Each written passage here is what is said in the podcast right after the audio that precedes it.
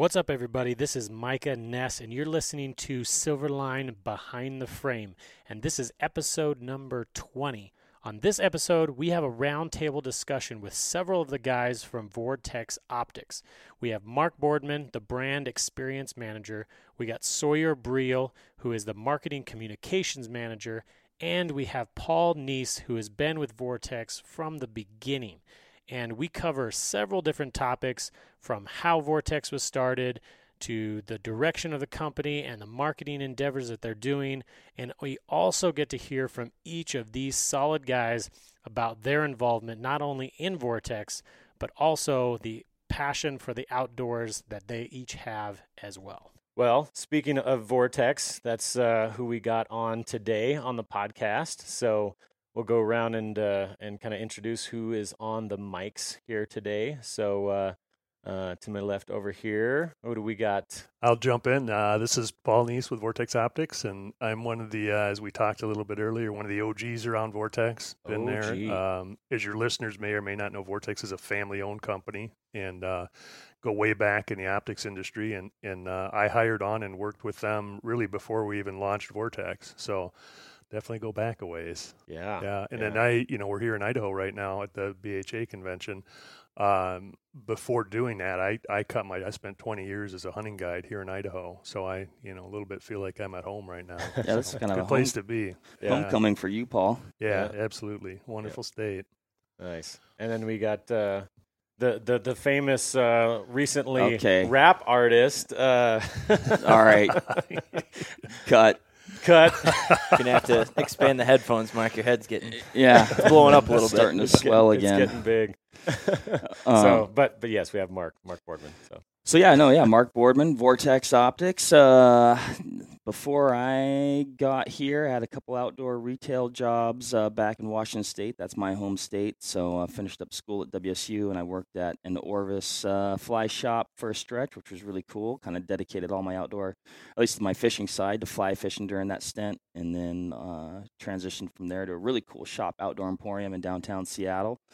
And uh, that was kind of like, I, I mean, almost um, just uh, man, it was a sweet shop. We had a marine department, fish department, hunt department, and got to kind of work all those different things. And yeah, uh, and then went from there to Cabela's in Sidney, Nebraska. Ended up in the marketing brand management department doing media relations, and that's kind of a lot of what I've been doing at Vortex for the last ten years. So not not not as long stint as Paul, but I got, definitely a I got. I've got a few years on Yeah. you. Yeah. too. When you when Yeah, you catch got a up, leg up. you'll you'll have a track record as long as mine. Yeah. nice, But, nice. so I guess that's that's the quick and dirty on that. So Yeah, yeah. And then to my right, we Yep. have So, so I'm Sawyer Briel. Uh, I also work for Vortex, uh, pretty closely with Mark, PR marketing, kind of influencer relations type stuff. Um, I don't have quite as storied of a history as these two guys. I actually came here uh, right out of college. I went to the Department of Natural Resources in Wisconsin. Uh, started out as an LTE, which is like li- limited term employment, uh, working on some stream bank easement stuff. So, uh, trying to purchase easements from landowners to allow for access for trout fishing, all that type of stuff. Yeah. And then moved into more of like a kind of marketing, broader fish, wildlife, and parks division type role. So this was, uh, I think we'll probably talk about it, but this has been a really cool transition for me coming into kind of the private sector. yeah, Yeah, that's cool, Yeah. Sawyer. Yeah, that It's- brings back memories when you say LTE. One of the, the the little known facts about myself is in my early twenties, I worked as an LTE for a while, and, and uh, my job was picking up dead deer carcasses off the highway. so it was, I guess, it was Nice. wildlife related. But Did you uh, get to it eat was- them? No, they most of them were well beyond. This is well beyond. This is like- this is not the, the harvest portion. This No, is the, uh, it- aged uh, not to perfection. It was Yeah. it was hooking a winch cable to him off the back of a pickup and then Yeah. standing back as they Oh, man. because yeah. there were uh, there were some explosions. So I remember my Cool. first day as an LTE. I was like, "So what is the vacation situation?" They're like, "Yeah, you can take off any day you want." I was like, "Awesome." They're like, "Yeah, you don't get paid for it." I was like, "Cool." it's gonna be a good couple of years here. So the non-paid time off. It's Yeah. like, well, that's uh, I can relate to that. I own my own business, so uh, yeah, it's uh, when you take off, you are taking Yeah. off. yeah, yeah. but uh, God, Paul, I'm surprised you didn't stick with that though. yeah, Yeah, that sounds like of a job you know, for the one future. of those. Uh, His heart just it wasn't in it uh, anymore, you know. Yeah, yeah. yeah, no, that's awesome. And uh, so, yeah, I mean, we're, what we're really wanting to do is is uh, talk about you know Vortex. Obviously, we got a d- couple different kind of demographics represented here as well with with the company and kind of what Vortex is about. And um, I guess we can let whichever feels like uh, they can speak into you know for the different Sure. areas and stuff. But um, kind of the big part that we want to jump into, I think you alluded to a little bit there, Paul, of just kind of the the background of getting started with with Vortex, because a big part of what we like to dive into is is is how things came to be, you know, where they are today. And obviously, Mhm. there's a lot of different things that go into that. It's not just a. I'm sure it'd take a long time to tell all Flip of the story, but and- but for those that don't realize, I mean, like you know, saying family owned and, and that type of thing, or what, what's some of the other unique things about how it got started? One, I think one of the most interesting things about Vortex, and something we've we've talked about this on on our own podcast a couple of times, is sort of the history of the company. And it, it is a family-owned company, Yeah. and it was it was started by uh, a fellow named Dan Hamilton and his wife Margie, and um, they have four boys now that are that are all active in the company. But the history was that uh, Dan had started back in the '80s uh, company called Eagle Optics, and s- some listeners may remember it. We we closed down Eagle a couple of years ago, but but relatively recently. Yeah. And Eagle was very well known. It was it was a retail business, so we we sold all the major brands of optics, and it was uh, at the time it was just a little black and white paper catalog that shipped out around the country. And Dan's background originally was was a little more tied into the nature and birding markets. He was also running a franchised Wild Birds Unlimited store at the time but he was priced very, very competitively uh, compared to anyone else out there. You know, any of the big places, Cabela's or the big box stores. And so what happened is his his customers expanded beyond that nature and birding. They, you know, it Yeah. eventually as that catalog went out, well, we got started getting a lot of Western hunters that were interested, of course, in buying optics to hunt with. And that was about the time I stepped in working for Dan. I was guiding. I was sort of looking for something different to do, and uh, Dan was looking for some help, and I, I was back home in Wisconsin visiting my folks one time, and, and answered an ad. Went in, interviewed with Dan. Turned out it was a it was a perfect fit at the time because he was getting a lot of hunters and shooters starting to call Yeah. in there, and at the time there really was no one else in the company that was very familiar with that stuff. So it, you know, I, that role just kind of fell in my lap Sure. and you know it, it became a pretty good chunk of the business that we did was going out to western hunters and shooters and dan was very very sharp entrepreneurial guy and he sort of learned through various connections there the the ins and outs and how you sort of went about manufacturing going over and, and, and most of the companies at the time were using facilities in the pacific rim and asia to build optics so we we sort of tiptoed into that. We started doing. We had a a, a little branded house brand Wild Birds Unlimited binocular that we did uh, through Eagle Optics. We had a very popular model called the Ranger binocular, which was uh, Oh. you know wide Yeah. appeal, just a very nice trim design, great eye relief, very good look and feel to it. Became extremely popular. We sold a lot of those. So it sort of it, it laid the mark on how to do things. Yeah. And then as as things finally progressed, you know, we did a couple other things. We licensed the Audubon brand name. We did some Audubon binoculars, which that used to be associated with a different company called Swift. Uh, so it was all kind of that learning curve building up, and Yeah, then it, you know eventually through Eagle, we we tried selling rifle scopes a couple of times. Tiptoed in and out of that. We weren't fully committed to it, but we knew that market was out there. We knew it was big. You know, if we were going to be a hunting optics company, we had to do rifle scopes. There was no question about it. And then eventually that all sort of led to the desire to, to come up with a brand and launch a brand sort of similar to Eagle in a way, Yeah. but one that was definitely geared more to the outdoors, hunting, shooting markets. And so then, you know, eventually those ideas all came together and we, you know, came up with the name Vortex, which we'd used for a couple earlier products. And it just kind of Yeah. grew from there. You know, our first line lineups were pretty small, a few binoculars, you know, Yeah. and the next year to a, a, you know, a small line of about 10 rifle scopes. And then it just slowly grew every year from there. But there were, there were definitely some, you know, some uh, company strategies Yeah, involved there right. that, that helped us grow that way too. Yeah. Yeah. No, that's awesome. I mean, it's it's definitely one of those things that uh, um, all the things that build up to that that you don't realize um, set the stage for where things are going to go later on. Um, So Dan Dan's perspective was a little bit different. He came into that first and foremost. He started as a retailer, remember, and so he he knew what was important to dealers, what what was valuable to dealers. And so when we became a manufacturer, and now we were looking to to bring dealers on and talk to people. Dan had their interests at heart. He knew what what worked for a dealer, what didn't work for Right. a dealer. So that was a fairly unique strength. And the other thing that was that was really big is Dan was very very focused on customer service. That's always been for for any of us that have been there, no matter whether it's me or or Mark or Sawyer at the times you come in, you very quickly learn that customer service is the big thing at Vortex. It's just you know taking care of customers is is just goal number one there. Any pretty much you know whatever we have to do to make someone happy we will do that and and when you put those two things together you know it just became a very valuable way to go about it you know Right. it, it Yeah. related not only to dealers but to the end users and we we in those early days i mean we didn't spend much on marketing and advertising contrary to what a lot of people think our budgets were very small but Yeah. we grew from a you know from Yeah. a grassroots Yeah. end of things. We we drove customer interest and, Yeah. and uh, came up from that direction, which Right. paid dividends down the road. Yeah, the marketing Yeah. really was just treating customers right. Yeah, And you know, Yeah. I mean, like you know, people always talk, oh, third party endorsement or this, that, the other. I mean, I, it really truly was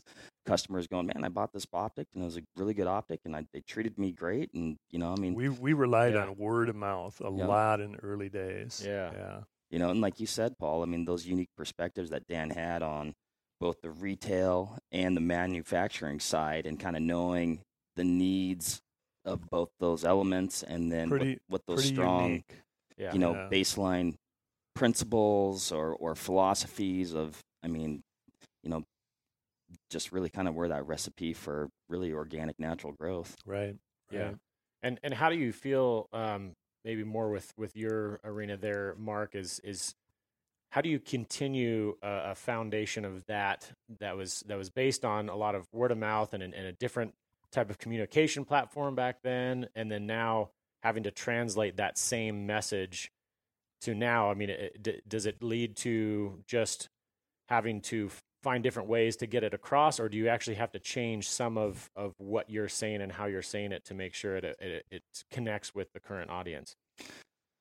i mean i think it's just i mean everything kind of supports you know one another each other right so i mean you just ha- kind of have i guess these different elements of the company i guess from a you know maybe from a brand perspective you know paul you have a strong western background and i guess Mhm. i'm from that area as well but you know um I mean, definitely, people, folks are using a lot of rifle scopes and spotting scopes and, and binoculars in the east, but the west, I think, is just intrinsically a more optics intensive. That's right. area. That's right. I can when we first started sketching Vortex out, that was I think one of the big strengths that you know, and, and not to toot my own horn at all, but that, that I really did contribute was coming in from that Western hunting perspective. Yeah. And I when we first talked about that brand and how best to go about it, I, I was a strong advocate for making it initially as appealing as possible to Western hunters because Yeah. those were the guys that were more focused on optics,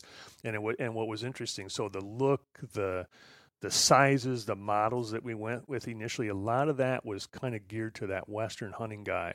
And mm-hmm. then as Vortex grew, what was interesting for a long time, we were far far better known in the Rocky Mountain states Yeah. than we were even in our hometown, and, Really? and much more so than we were in the East. Yeah. And even today, when I look at how we grew and spread through the country, the Southeast is probably really sort of the last part of the country that we kind of grew down into. Yeah. But but the the goal was if you can come up with a, a optics line and models and features that appeal to the Western guys, it's it's gonna it's gonna help you all over the place. Yeah. And and part of that take was that there you know a lot of guys that hunt in the East or the Midwest.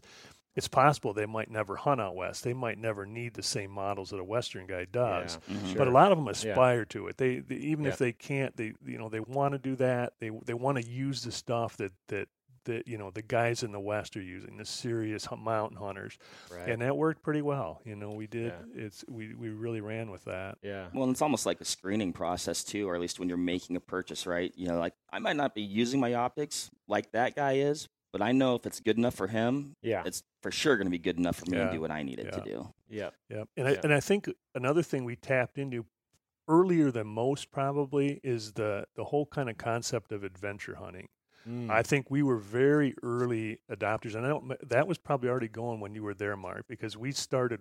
I know we initially worked with a small local ad agency, hmm and you probably remember that we used to, we had group meetings and we'd sit around and we we looked at various images that they would come up with, and we definitely gravitated toward that Oh, kind sure. of Yeah. adventure hunting. You know, rough Yeah. terrain, kind of cutting edge gear. You know, hard conditions, and we yeah. I think we grabbed that earlier than, and, and it's become very Sure. popular now. If you, Oh, you, yeah. you know you see it everywhere now in a lot of different companies, but I think we were pretty early I adopters think of we were that. pretty early at Yeah. that. Yeah. Yeah, and and what it, what is it? Uh, I mean, for you know, so some of us spent a fair bit of, of time in the mountains and, and those kind of rugged terrain and stuff. But do you feel like when when people see those images, um, you know, for for me, I see those things and and and it makes me want to go and be on that nasty cliff or go to that crazy place. But do you feel like is it is it that allure for for other people as well, or is it just something that grabs that maybe they can't get or do something like that, but they aspire to, or what do you think goes through? Why is that so attention grabbing for I- those I that maybe mean, are not as extreme Yeah, as some of us might but be? I, I. I think it it does it does a lot of guys do aspire to that Yeah. they want to do that they want to you know wh- whether they end up doing that in life or not I think that's a that's a big part when you think about Yeah. what maybe it is being a hunter you want to be a tough guy you want to be in the outdoors you want to be able to do things other people can't do Yeah. and so that part of it I think it, it, it does fit well we and we wanted you know our our goal was to to to be the brand that that guy was using when he was Yeah. you know Mhm. when he was up on Mhm. this you know, exactly. high sheep that can hunting hold up to adventure. it They too. can I mean, take it has to. right. They can handle that Yeah, stuff. Yeah, yeah. you know, wind and rain and cold and being dropped on the rocks and, and all that sort of thing. Yeah. You know, s- sitting behind the darn things for you know hours at a time. Yeah. You know, and not have not having eye fatigue. And yeah. Yeah. I mean, I think that's a good. I mean, there's definitely a strong aspirational aspect to it. And I think with a lot of our marketing, though, we didn't use like a lot of, I guess, you know, celebrity endorsements. I mean, we used a few, but not a many. few, but Yeah. uh, but I guess as like the as maybe like supplements or like almost an ambassador element versus like the face of Vortex. yeah. Um, I mean, a lot of the imagery and things that you see, I mean, they're anonymous, just regular people that love to hunt and are Yep. super into hunting, and I think you know that helps people. Well, I um, think or so. It's, hopefully I they, think they can I plug themselves. Yeah. You know, like like they look, look at that picture and they, they can mentally plug themselves into it. And so I think there's an aspiration a- aspect, and I guess I always hope also there's an inspirational Yeah. aspect Yeah. to it. Yeah, yeah, no, for sure. And and how does so with uh, with you coming on uh, Sawyer and coming from your background, like how how does that uh, kind of your your input? Obviously, a uh, a little bit of an age difference, uh, you know, for What the hell's that little supposed to be, Michael? I mean, I'm just maybe- saying, Sorry, Mark. can- Mark maybe can you- put, can we're putting down expound on that? that's up to deter- interpretation. So. well, it's been interpreted. Uh, yes. um, but uh, so I mean, just because you have to have different different perspectives for for people coming on to a team. So for not being around on the team as long in that type of age in the company, uh, how Tasteful. That was how very does the, tastefully put. That was That's very perfection good. right there. I'm gonna Yeah. start using that. How, was how like does wh- the new perspectives get applied because of uh, maybe not being around, uh, seeing the maybe some of the way thing? I mean, obviously you see the culture coming through even now, but but not being there on the ground floor or just even along the way. How does how does that outside perspective kind of tie in from your from your background to Vortex? Sure. Well, I don't want to speak for an entire generation, but um, my friends, the people I knew in college, it seems kind of our age bracket is really focused on. We talked about aspirational thinking earlier, um, and I think with our generation, you're seeing more of I want to make a difference. I want to work somewhere where I, I go home and I feel feel like I did something. You Yeah. know, Yeah. so the DNR kind of filled that niche for me. Um, obviously, it had its challenges, but at the end of the day, it was kind of that greater good angel on your shoulder kind of yeah today sucked but i mean t- tomorrow will be better you're doing the right thing uh, you're working for the state man you're you're just living the dream um Yeah. but i guess from my perspective it's that classic if it's not broke don't fix it Yeah. and even when i was interviewing at vortex um, kind of that conservation ethic always Mm. stood out to me Yeah. um, I was with the state for six years, and I think maybe I sent one resume out. Um, so I was extremely picky. So Yeah. it got to the point where I kind of find out found out a position was open, and I'd actually worked with Mark before that. We did a web series at DNR, and Vortex came on as a sponsor. So I Mhm. mean, I had those connections even before that. which was that was a pretty gr- progressive, you know, yeah. piece for like you know a state agency, which is probably why we were attracted to it and Yeah. wanted to work with you guys on it. Right. Mhm. Yeah. for sure. Yeah. and it, it's it sounds tough too, but it got to a point working for the state that um, you just you know you're not going to get there. You see the videos that a Vortex is doing, even some of the Western states, and and you just gotta kind of come to that realization. If I want to continue to grow, if I want to do the cool stuff that Yeah. I want to do, if I want to make a kind of a bigger splash, uh, this probably isn't the place to do it. And that's I can't say enough good things about the people who work there, from the biologists to engineers and all that. Just Yeah. a great group of folks. But from a marketing perspective, um, I think it was just such an excellent opportunity to grow, and the brand is so strong. So I think that's really refreshing too, because it gives you kind of some creative freedom. And they were really clear about that in the interviews too. Like, uh, we'll take risks. We like we like being kind of the the cutting edge people Yeah. who are kind of blazing those new trails. And the other thing is, and I I still think about this to this day, the amount of Vortex stickers that I see on people's trucks. I mean, Yeah, you, you yeah. think you think about the bumper sticker effect and kind of the level of passion that someone has to have to to slap a sticker on Right. there. Yeah, that's commitment. Um, this is an optics company, you know, Yeah. like very important to hunting and, and a very useful tool. But people feel strongly about this brand to the point that they are putting it on their vehicle. That was always really striking to me. So Yeah. That was, that was actually a really strong guerrilla marketing uh, campaign. Paul and I, Stick- sp- stick- Paul and I spent a lot of time hats, putting yeah. those on people's Yeah. cars. Yeah. like in the in the night, just just like this is a good one. Yeah, he looks like a hunter. Let's make a gamble. some marketing students getting ready for finals just scratching Yeah. down notes on vandalized cars. Yes, yes. Get your message any way possible, Whatever it they don't want takes. it. but but yeah, Nice. man, I haven't been here for too long, but uh, it just feels like a natural fit, especially being at BHA. Like I, I love those guys too. I've kind of hunted all my life, so it's it feels good. I feel kind of re-energized. It's Yeah. like some guys midlife crisis, they get like a crotch rocket or something. I feel like I'm just I'm entering that right now. It's fun. I the haven't. I haven't- vortex is your crotch. Yeah. Yeah. That's no, the I best got, I got that I out got. of my way in my 20s. Yeah. I moved on to this instead. Yeah, Yep. there you go. nice. Um, and so with these different elements, I mean, I would say with just from people looking on the outside with uh, Vortex, I mean, you have a lot of different kind of kind of different avenues. I feel like that are able to that people are able to connect with, and Mhm. and some of them that you see on the on the social media side that I I don't feel like everybody is doing is taking it in a in a lighthearted perspective. Um and not to to you know put down or any i mean people i, I think it's great to take and use something that's entertaining and funny to also get a, a message across. I mean just with funny videos that come out and even just these you know mini web series of regarding food and toaster ovens i mean it just what how has that always been a, a, a, a i guess a trait with vortex as far as keeping something not so serious or is this something new that that you guys helped to bring about or how how did that kind of start I, I would say it is newer. You know, certainly when Yeah. we got started, that that element really wasn't there. You know, somewhere along the line, we we kind of grew into that, and I think maybe we had we had some pretty talented video guys early Mhm. that I think sort of laid the groundwork for that.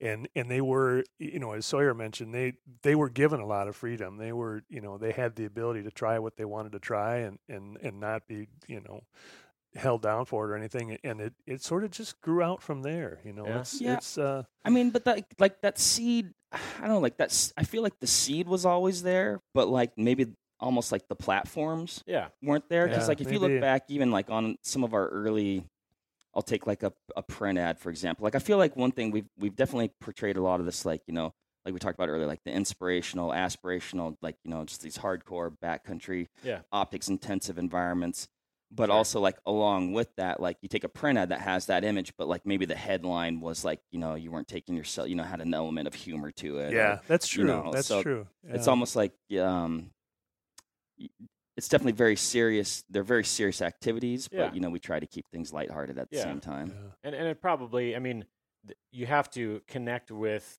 the uh, you know the current um, things that are going on too that people can relate to. I mean, it's Mhm. not just not just following the trends, but even from the side of marketing, like you do need to be relevant and make sense to those that you're trying to reach to. And if it is uh, a younger crowd or that's spending all this time watching these other you know funny videos or cat videos, I mean, you're competing with other things that can very easily take someone's attention. So I feel like taking that perspective doesn't just follow the current trends, but it also creates your own perspective on something that somebody else is going to see elsewhere. That again can potentially connect with people even outside of our industry. I mean, Mhm. hunting industry too. I mean, is that is that something? I guess for Vortex too. You, you know, I mean, you do have, I guess, some people that that do, um, you know, birding and even just using binoculars for other things. Do you do you see that as much of a um, uh, when when you're designing or, or thinking about those types of things? As far as are you creating to kind of appeal to even non-hunters as well, or is that really not much of a demographic for for Vortex? It's a pretty small demographic, I would say. It's definitely out there, you know, and and from from where Dan came from, it's it's always been a recognized part of it, and we're we're happy to, you know, to build stuff that works for for that crowd too. Yeah. Um, it just hasn't really, I think, been the focus of of you know styling and sizing and marketing and all that sort of thing. it's always been there, but but not not a hard focus. The other the other part of our business that we haven't talked so much about here though that that has also tremendously helped us rise is the segment of the market that's much more related to shooting and not so much hunting. Mhm. And that's a that's definitely a, a, Yeah. a growing segment of the Sure. you know of the buying public out there, and we've we've you know we've caught that very well. We caught a couple of trends I think right at the right time. So we- you know we're we're kind of focusing here on hunting stuff, but that's that part is a huge huge part of what our business is too. Yeah. And there were two trends that that we really caught early and quickly, and and that was supplying optics for the AR-15 platform rifle. Yep.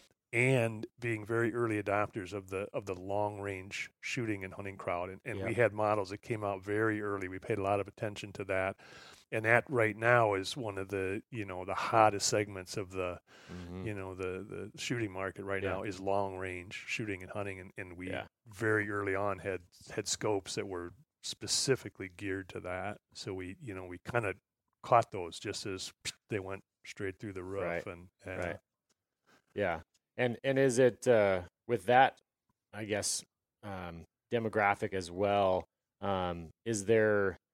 I mean, because it seems like when you start getting into that realm, there's there's a lot of different uh, companies that tend to be very extremely expensive. You know, for fancy scopes and dialing and turrets and all this kind of Right. stuff, and and um, you know, even just in the sense of of technology and keeping up with the current things that are that are changing.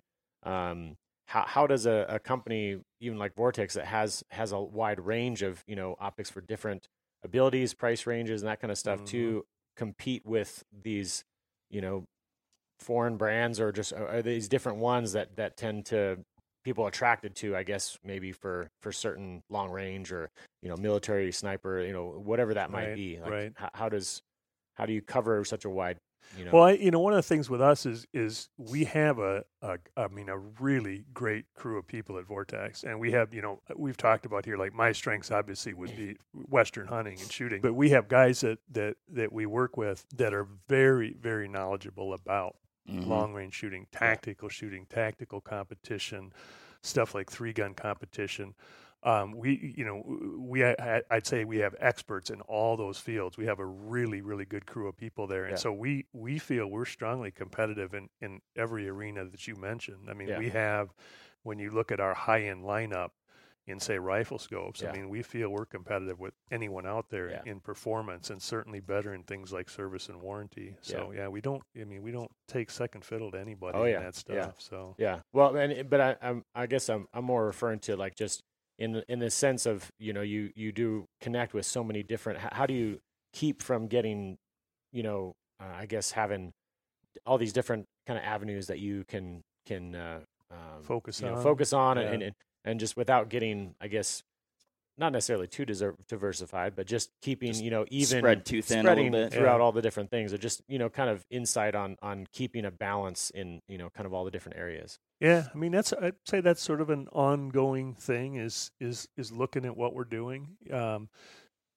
it is. I mean, you have to obviously we want to focus on what we think is is the thing that's growing the fast, where that Yeah. interest is going to be. You Yeah. know, when, for example, when we work on new products, sometimes a new product that you know can be a project that can take many years. I mean, we've had products that I think have been in development for five or six years sometimes.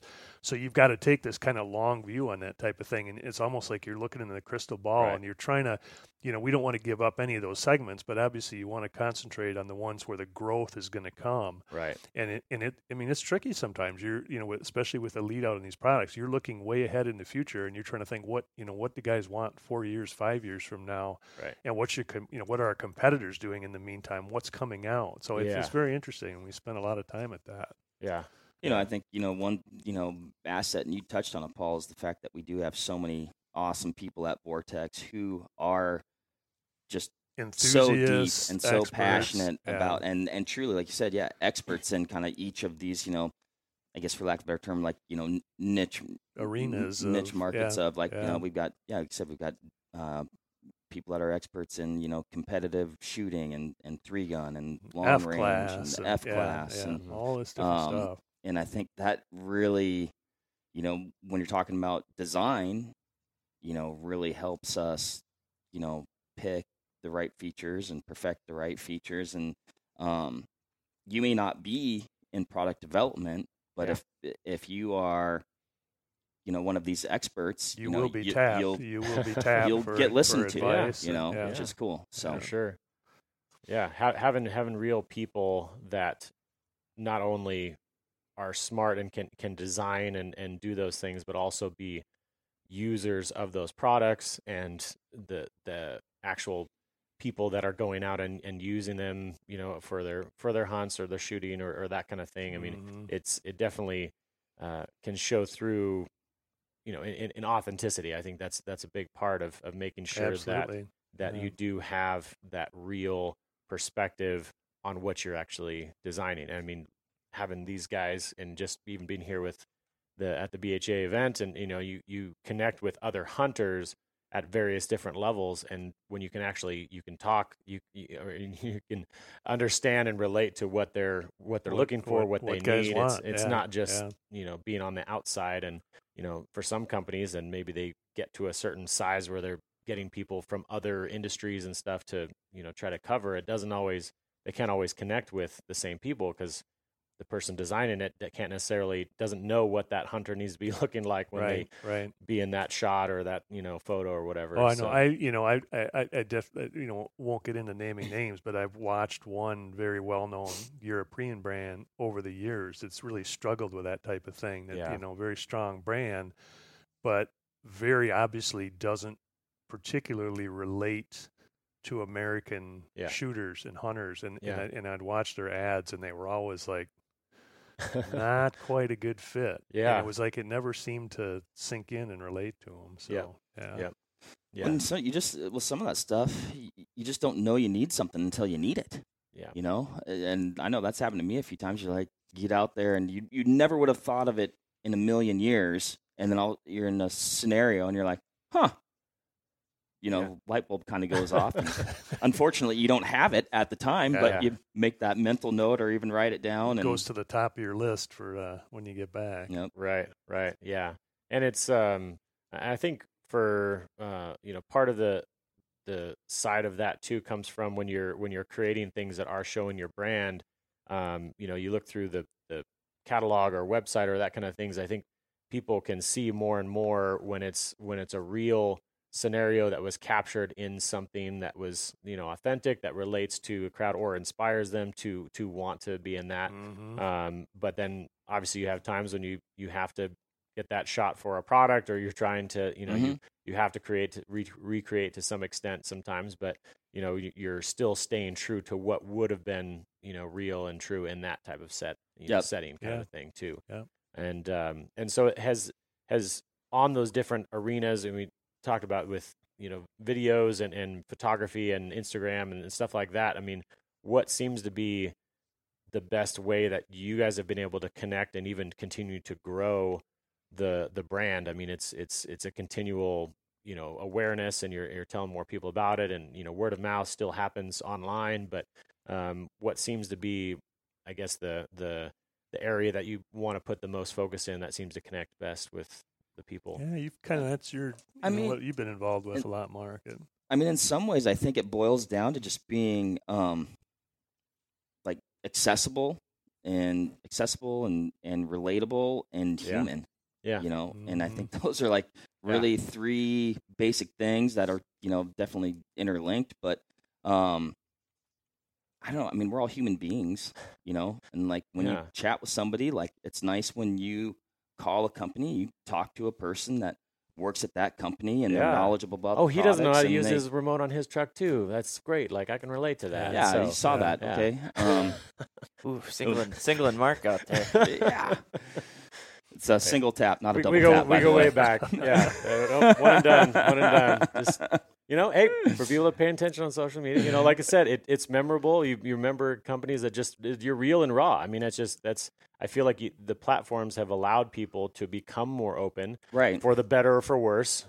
Unfortunately, sometimes people see a lot of the worse sides too. But I mean, it when you can be that real people, you know, they have a way to connect beyond just a brand, just a product, and I think that really, really resonates with people. I mean, it seems to, at least, at least for me, like it allows you know me to to take that time and and know that that's that's a real person on the other side that you're talking to, that you're buying, you know, from or spending time with, and and all that kind of stuff. Um, I think the kind of having that broad range of experts too, and I I noticed this before I officially came here, but now really noticing it now that I'm here is you have such a wide range of experts and people who are so deep in that culture yeah, that it really equips you very well to align yourselves with the right people whether Mhm. that's from an influencer working with other brands or anything like that that was something that was extremely apparent to me before i started working there Mhm. uh, whether a, a Rinella or something like that it really becomes apparent that there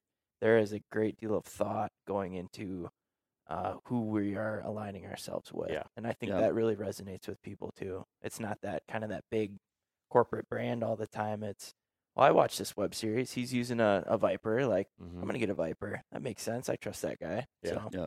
yeah, Mhm. Yeah, I mean, and, Sure. and yeah, I mean, it's like I'd or as a company, I think it's it hasn't been necessarily about the numbers. You know, maybe Yeah. they'll like whatever TV show might be reaching like 10 million people, Mhm. But if it's not in the right way, or maybe it doesn't, you know, reflect, you know, our core values and who we are, then you know maybe that's not a show that we're going to work with. You know, but Yeah. you know, in contrast, there could be a show that's maybe reaching 10 people. Yeah. You know, that's a pretty big. You know, hopefully they're hitting a few more than 10, but um, but if it's in the right way and it's the right people, then you know that is something that we probably want to work with. And Sawyer brought up a good point. You know, I mean, gosh, it is just such an an asset having people at Vortex being entrenched in these different you know activities, and which all have kind of almost a, a microculture to Yeah. them. Uh, Mhm, because yeah. there's so much nuance to it, yeah, you know, and, and it'd be impo- it'd be impossible unless you were just an expert at all these things, which I know I'm not.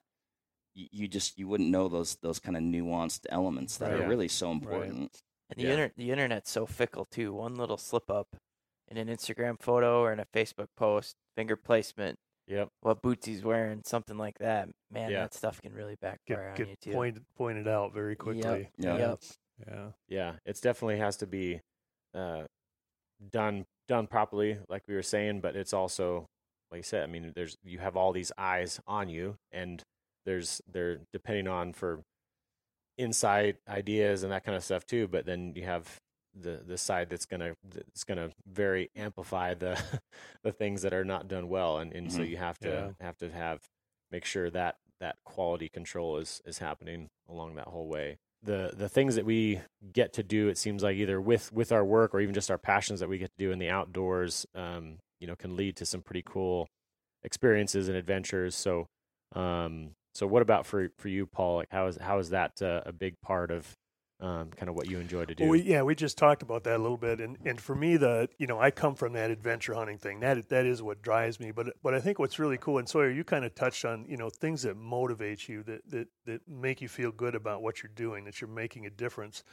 And I think one of the, the cool things for me that I'm I'm very happy about is is with this whole adventure hunting thing, is that I think it, it, it made a lot of people look at hunting differently. Yeah. Um, and Mhm. not, you know, in, in many ways, people who are not familiar, didn't grow up with it, may have a, a bad view of hunting. They have Yeah. the picture of the, you know, the overweight guy running around in a pickup truck, drinking beer and, and shooting deer out of the window with a truck, or, you know, some old school guy in, you know, in red flannels and, and you know, just just hiking around his house and hunting. Where I think the the adventure hunting thing, what what I like and I hope is that I think that's driven many young people maybe to look at hunting differently and seeing it's it's or someone that didn't grow up doing it and see it's not it's not this preconceived image that I had of it of this slob hunter, but all of a sudden it's this really cool thing. It, it's it's hunting sure, but it's it's it's bringing home meat to eat. It's it's having adventures. It's climbing mountains. It's going camping. It's doing a lot of really neat things that Yeah. are that are all rolled into that. And that's I mean it's been very satisfying to you know to to know that uh, completely separate from the you know the rise and success of Vortex, but knowing that Yeah. maybe you're maybe you're bringing people into the fold that previously wouldn't have considered hunting or the Yeah. outdoors. So yeah, yeah. Yeah, that's a really good point, Paul. You know, I mean, you look at people who, you know, I guess, you know, oftentimes that, you know, the backpacking, mountaineering side of things is kind of considered this this separate market or like almost in, in some ways, you know, potentially even at odds with the hunting sometimes community. right, right. Uh, not always, for sure, but I think you know, like you said, a lot showing and portraying and engaging and and really essentially all those similar elements Yeah. of those recreational activities, and then and then you know adding the hunting component on top, and like you said, the food, the, you know, the strong food component. Um, yeah, I think there is definitely a recruitment yeah. a recruitment uh, Yeah. element to it. I think that's you know super important and really cool. Yeah. And has that been big for you just getting to experience these different things even through um, you know, going to spend time in the outdoors with other people or, or what's, you know, how does that uh, kind of connect with what you enjoy doing? So yeah, you know, I mean, growing up, growing up in a hunting family, and you know, hunting fishing family. I mean, really, that's those were the two things you know that I you know cared about. I mean, like I even I remember like you know I'd thumb through like uh, family picture albums, and really I ripped through it until I found a fish, fish picture or a hunt picture. I'm like, oh my gosh, you know, all those memories would come flooding back, and Yeah. and I think you know, I mean, that kind of maybe just kind of shows like I guess the importance of of those things in in my life, and so yeah, just um, always wanting. Uh, I think I had a natural desire to do new things. Like we grew up hunting deer and elk, but like you know, once I found out that we had a, a black bear season that opened early, I was like, man, I really want to do that, and I'd fight with my brother because he was the only one that could drive, and I'd be like, dude, we need to go bear hunting, and you know, he might have some other interests, but um, but uh, but yeah, so I mean, just always, I I think personally, I've always had a desire to do like new and different things. You know, it's like I haven't hunted this or I haven't been to this place, and man, the the places that that hunting takes you and the things that you get to see that you just would not have seen otherwise, um, is just it's astounding. You know, and and uh, I know it's definitely been an important part of my life, and and you know, kind of at my core and the center of who I am, and so you know, we're talking about work a little bit here or you know kind of you know combining the two things and i knew that you know you know i guess to essentially kind of be happy in life like i needed to you know bring my work and my passions together and you know i've been fortunate and super blessed to have been able to do that you know um and a lot with vortex. So you know you meet all these great people and you get to work with these great people and and you get to become friends with these people. I think that's one thing that's really important um man life's life's too short to hunt with somebody that you don't want to hunt with um Yeah, but uh sure. but so yeah i mean to be able to call you know to go on a bear hunt or do something like that and call it work is like you know i mean i mean that's that's a dream you know Yeah.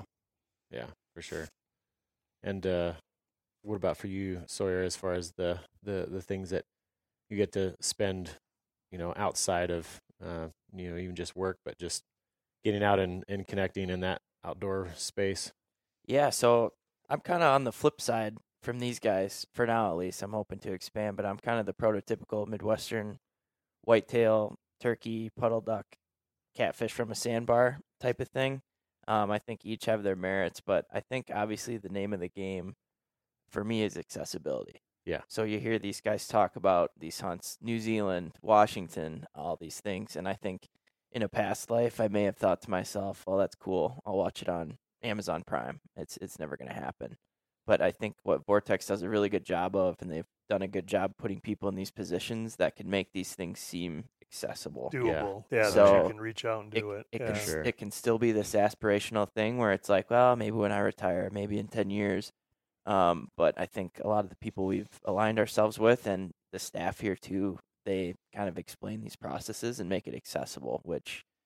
Even working at DNR with kind of R3 and things like that, accessibility, I think, is still the biggest thing in anything. It's huge. do. Mhm. Yeah, we Mhm. talked a little bit earlier um, off the mic about you know I, I grew up just like you, Sawyer. I mean, I I grew up here in the Midwest on a, on a little farm, and we talked about I think the things that drove me as a kid is is is I I was fortunate enough to have a great place right out my you know my backyard to go and hunt, but very quickly. I found I got I got really tired of fences and boundaries, and I, I hated the the concept of you know everybody being locked into these small parcels of private Yeah. land and, and you you might want to you know see new country and go to new places but you you know you go 500 yards and boom there's the neighbor's fence and you can't cross that and, and Right. that you know that that propelled me you know that's what that's what eventually drove me to to learn about the west and big public land and BHA which is the whole reason that you know we're all Mhm. here today Yeah. and and it was just one thing led to another and then it's your you know your horizons keep broadening and then it was hunt in Alaska and then it was try to to go and maybe hunt in different places around the world and you know and hunting is just an incredible thing i mean it's i I- it, it keeps me in shape it Yeah. keeps me wanting to stay fit and, and being able to go and do these places and see and, and i know there's there's still this long list of places that Yeah. I'll never, you know, I, I'll run out of time, Yeah. but you know, I'll keep trying to do it as long as I can. Yeah. Well, and then I mean, there's the people, right? The people that Yeah, you become is. friends It's- with it's- along the way. It is. You, know, you like, forge, like-minded people that love doing the same things. Yeah. and- yeah. Yeah. and, and you, I mean, you forge these lifelong relationships. You know, I mean, you could hunt with somebody for a week once in your life, but you are Yeah. always. I mean, that person might s- still fit into that best friend category because of Yeah. those experiences that you shared together. And I think that's you know example of really how powerful hunting can be and how big of an impact it can have on you know your interpersonal relationships with with other people. Yeah, yeah. So, so as we wrap up here, um, for those that I guess are listening, and then you know, getting to hear from those that get to to do some some things that they love to do, and getting to be involved in industries that they love to be involved in. Um, how how does one do that if if they're aspiring to just you know be passionate about what they do for work, getting to work with cool people. I mean, any, I mean, you don't all have to speak to it, but just if there's some things that kind of come to mind as far as like, you know, the the others that that want to to to be in a better position to you know do more what they enjoy. I mean, I'd, I'd say I was once in my buddy's house, and his wife had a a wood, uh, a hand painted wood plaque up that said "Follow your bliss," and so that's that's just kind of what I did. Pretty good. Yeah. Live, Yeah. laugh, love. exactly, That's- exactly. yeah, I don't know. You know, I I think it's just you know putting yourself.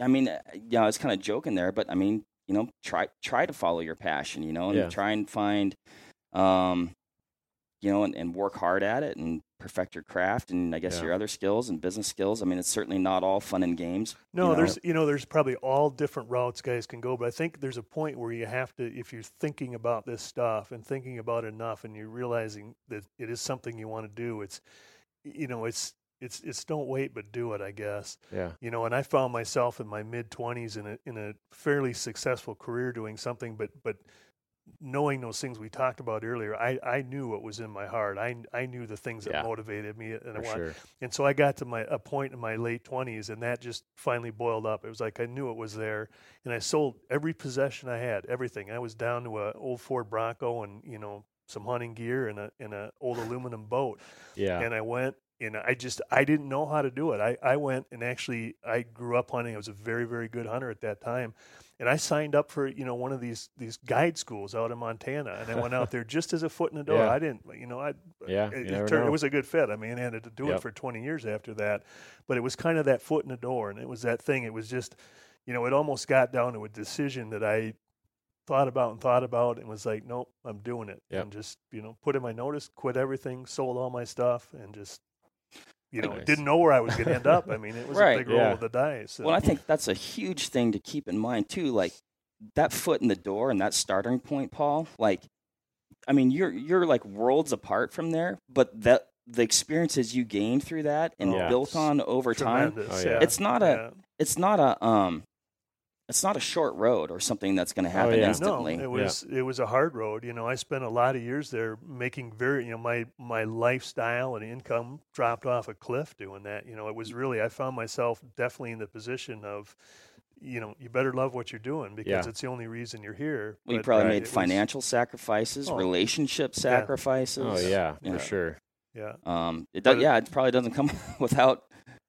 No, but You ne- know. you know never look back. I wouldn't Yeah. trade it for anything now. And, and Yeah. you know and then it just it followed a couple jigs and jogs and, and then you know ended up as we talked about earlier Mhm. here interviewing at Vortex and then being here for a long time and Yeah. like Mark said finding a career that just did a really nice job of meshing the things I loved into a you know a, a, a career with a good income and Right. retirement and the ability to raise a family and all that stuff so Yeah. it just you know it just d- be aware and in you know maybe initially off the bat it's it is a struggle but usually you can you can build on that and Well- you know just go places I mean, yeah, I mean that that first job, or it's just you. Like I said, you're not gonna you're not gonna get to where you want to be. Like it, it really is.